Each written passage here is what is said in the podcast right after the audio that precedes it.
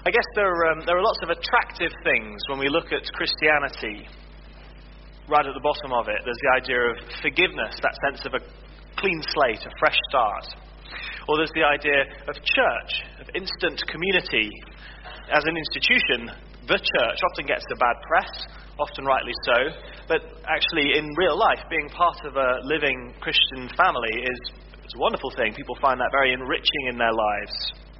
Or there's the idea of prayer, like Andy was explaining, the idea that there's someone there who, someone who, who, who's interested, who's listening, and who has the power to help. So all these wonderful things. Maybe as you look at Christianity, if you're somebody here who's still, as it were, looking in from the outside, lots of attractive things. But there's a problem. Won't Christianity rob me of my freedom isn't it a straight jacket? If I became a Christian, wouldn't I end up being told how to live and what to think as well? Wouldn't Christianity take away my freedom? Um, think of a student, a young person maybe, weighing up whether to become a Christian. Lots of attractive things, but, well, I guess, you know, maybe his social life would have to change no more getting absolutely smashed with the guys because well, Jesus asks his people to stay in control of themselves. Or on Sunday, a lie in would be out the window because Jesus says that it's important to be part of a group of Christians, a church, to meet and to learn together on a Sunday. And even really personal stuff like sex, or even really big stuff like your future Jesus has views about all of these things, and it just starts to sound a bit restrictive. And it would be the same for someone older who was considering becoming a Christian. Everything would have to be reconsidered in the light of Jesus and his claims. What I do with my money, how I behave at work, what priorities I have for my family. It's easy to feel this, isn't it? That Christianity is a threat it would take away my freedom. It tells people how to live and what to think. You're not at liberty to disagree because the Bible says, even over complicated matters. Free thinkers are labelled as heretics, and the views and morals of the church are handed down from on high and then enforced by a kind of peer pressure. Now, of course, some people want that sort of rigidity in life. Some people want to be handed a framework. But that's a bit childish, really. It's a bit of a shame when we see people like that. And so it starts to look very unattractive. Christianity would take away my freedom. And if you're someone here who's not yet a Christian, maybe thinking things through, this may well be a reason that you're put off. Or if you are a Christian here, this may well be something that bothers you as well. Christianity is restrictive, it'll take away my freedom. Now, at one level, I want to say that's absolutely right. Christianity does take away your freedom. I'm not going to try to say that's not true. But what I want to do this evening is to question this picture of a restrictive religious regime handed down that tells us how to think and how to live. That is not an accurate picture. It's not a helpful picture of what real Christianity is like, because that is not what Jesus Christ is like. And there are two particular pictures, two, two things that Jesus said about himself that I think will help us this evening to make sense of this question and to see things in a more accurate and a more, a more positive and a more helpful light. So here's the first picture Jesus talks about a bride and a bridegroom. Simple. That's the first picture a bride and a bridegroom. It seems a bit odd, maybe, but when he was alive, Jesus called himself the bridegroom.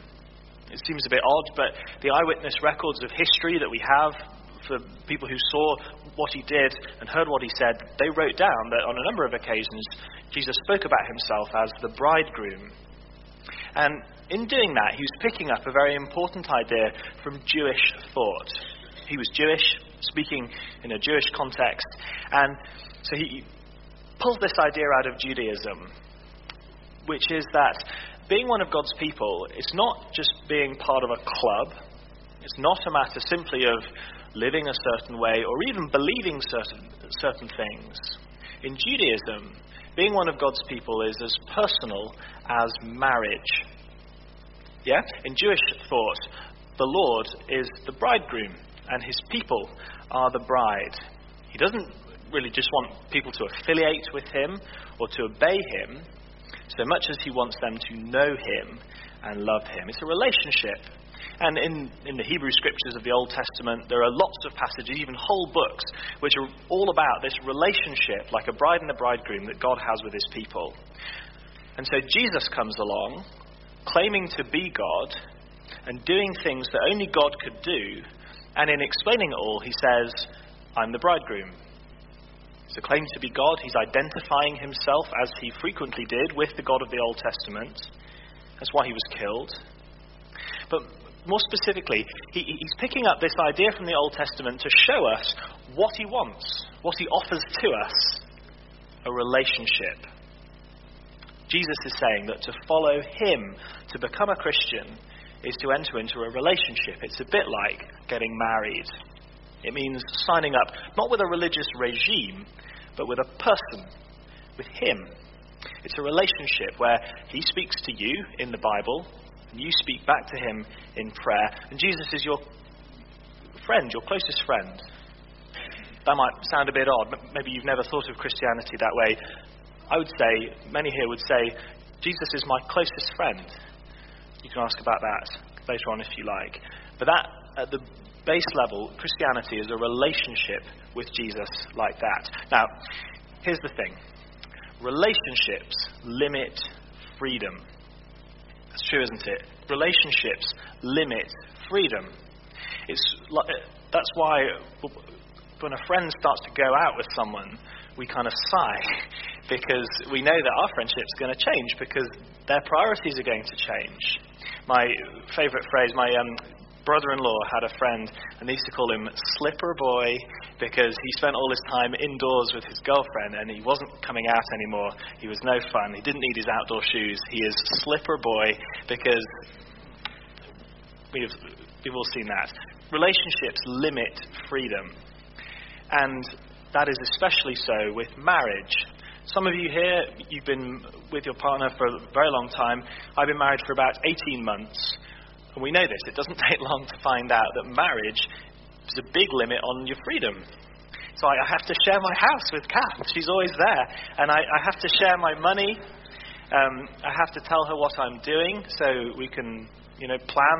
My, my favorite green fleece that I got from my brother as a Christmas present in 1999 lasted about three months of marriage before going in the bin. And more seriously, the big decisions in life, they're no longer solely in my hands. We have to talk them through. Marriage is a massive limit on my freedom. And yet, being married is brilliant. And lots of people, I think most people, will end up in some kind of a serious relationship like that at one time or another. And so the question we have to ask is why do we keep doing that? Why do we keep entering that sort of relationship if it's such a threat to our freedom? And the answer is because it's, it's good. It's a good thing. Sharing your life with someone who loves you and who you love, you get to um, share life with another person. It does limit your freedom, but those limits are not shackles. You do change, you do compromise. That's not a bad thing. You don't see it as a bad thing because you want to please the other person, because you love them. It's simply part of what it means to be in a relationship with a person. It always limits our freedom.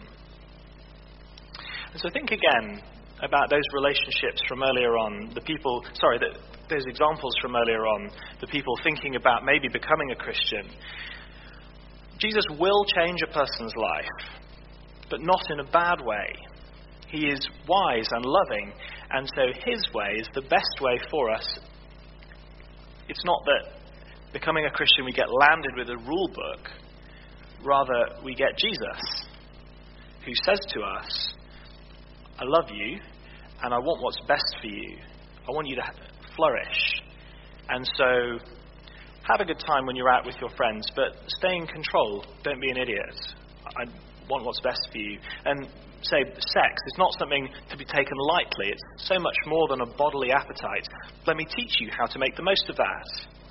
And your, your future, Jesus says to us, You are capable of so much more than working to consume, to retire. Let me open your eyes to your real potential and what is really valuable in life. Now, doesn't that sound really different? We don't get a rule book, we get a person. And crucially, the person that we get is trustworthy and good. That's a key question, isn't it? When you're thinking of starting a relationship with somebody, can I trust this person? Are they being straight with me, or are they only in it for their own interests? Because there are relationships like that that are exploitative or controlling. When one person exercises power over another for their own gratification. But that is not what Jesus Christ is like. The heart of the Christian story is that Jesus came from heaven. He, he left heaven to come down and live for us. He laid down his life to pay the price so that we could be forgiven. He is not in this for himself, but for our good. There's a verse in the Bible when husbands are being instructed on how to love their wives. It says this Husbands, love your wives like Christ loved the church and gave himself up for her. Jesus is the loving bridegroom. He is in this for our good, not his own. Even at the expense of his own interests, he loves us. He can be trusted. And so, being in a relationship, it will change us, but not in a bad way. Rather, like a good husband or a good wife, he helps us to flourish. It's what I hope to do for Kath. It's what I think that she will do for me. It's what Jesus does. He's the good bridegroom. He will help us to flourish. It will involve change. A relationship always does. But it's not a bad thing. I hope that makes sense. That's the first picture a bride and a bridegroom. And the second, like we were singing, perhaps a bit more famous in the Bible, is sheep and shepherd. Sheep and shepherd. Think about this. Does the shepherd limit the freedom of the sheep? Well, yes, of course. Tells the sheep where to go. He's in control, if you like. But these limitations are not unhelpful or unwelcome for the sheep, because the shepherd needs to look after them. Rather than letting them wander around, the shepherd shows them where to go and leads them to water and pasture. And remember, when Jesus was speaking, he's in the Middle East and not in Scotland, and it's a bit harder to find water and pasture. The sheep need the shepherd, they need his protection, they need his care. And so Jesus casts himself as shepherd, which does mean that he's casting us as sheep. That's kind of patronizing, I guess. Maybe sounds a bit silly, calling you a big sheep. Um, but actually, in doing that, he's asking each one of us a very personal question, which is this In all of your self perceptions, can you see yourself as somebody who is weak and wandering and needing help? That is where Christianity begins, when we start to see ourselves not as Superman but as sheepman. we start to see that we have problems that we can't deal with. Problems like our selfishness, our mortality, and the way things have broken down before, between us and God, that we stand guilty before Him. We see that we have these problems that on our own we can't deal with. We see that we are like a sheep. And so we see that we need a shepherd now, for me personally, this took a long time to fit into place. I was at university and, you know, I, I, thought of myself as Superman. I guess that's naturally how we all view ourselves, although we don't often talk about it. We think limitless potential, limitless goodness. But then I grew up a bit and I began to see actually that that's not really how it is. I'm much more like a sheep than I had thought. But at the same time, I was looking at the life of Jesus, reading the Gospels, looking at the evidence and what he said. And as I began to see myself as sheep, I began to see that he was a good shepherd. He was a good shepherd. Now, of course, as a Christian, it's not always easy to maintain this view of things. There are lots of times when I don't understand maybe why Jesus asks me to live a certain way.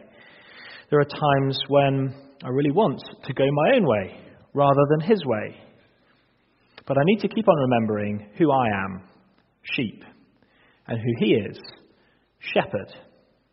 And I remember that shepherds are smarter than sheep. They see more clearly.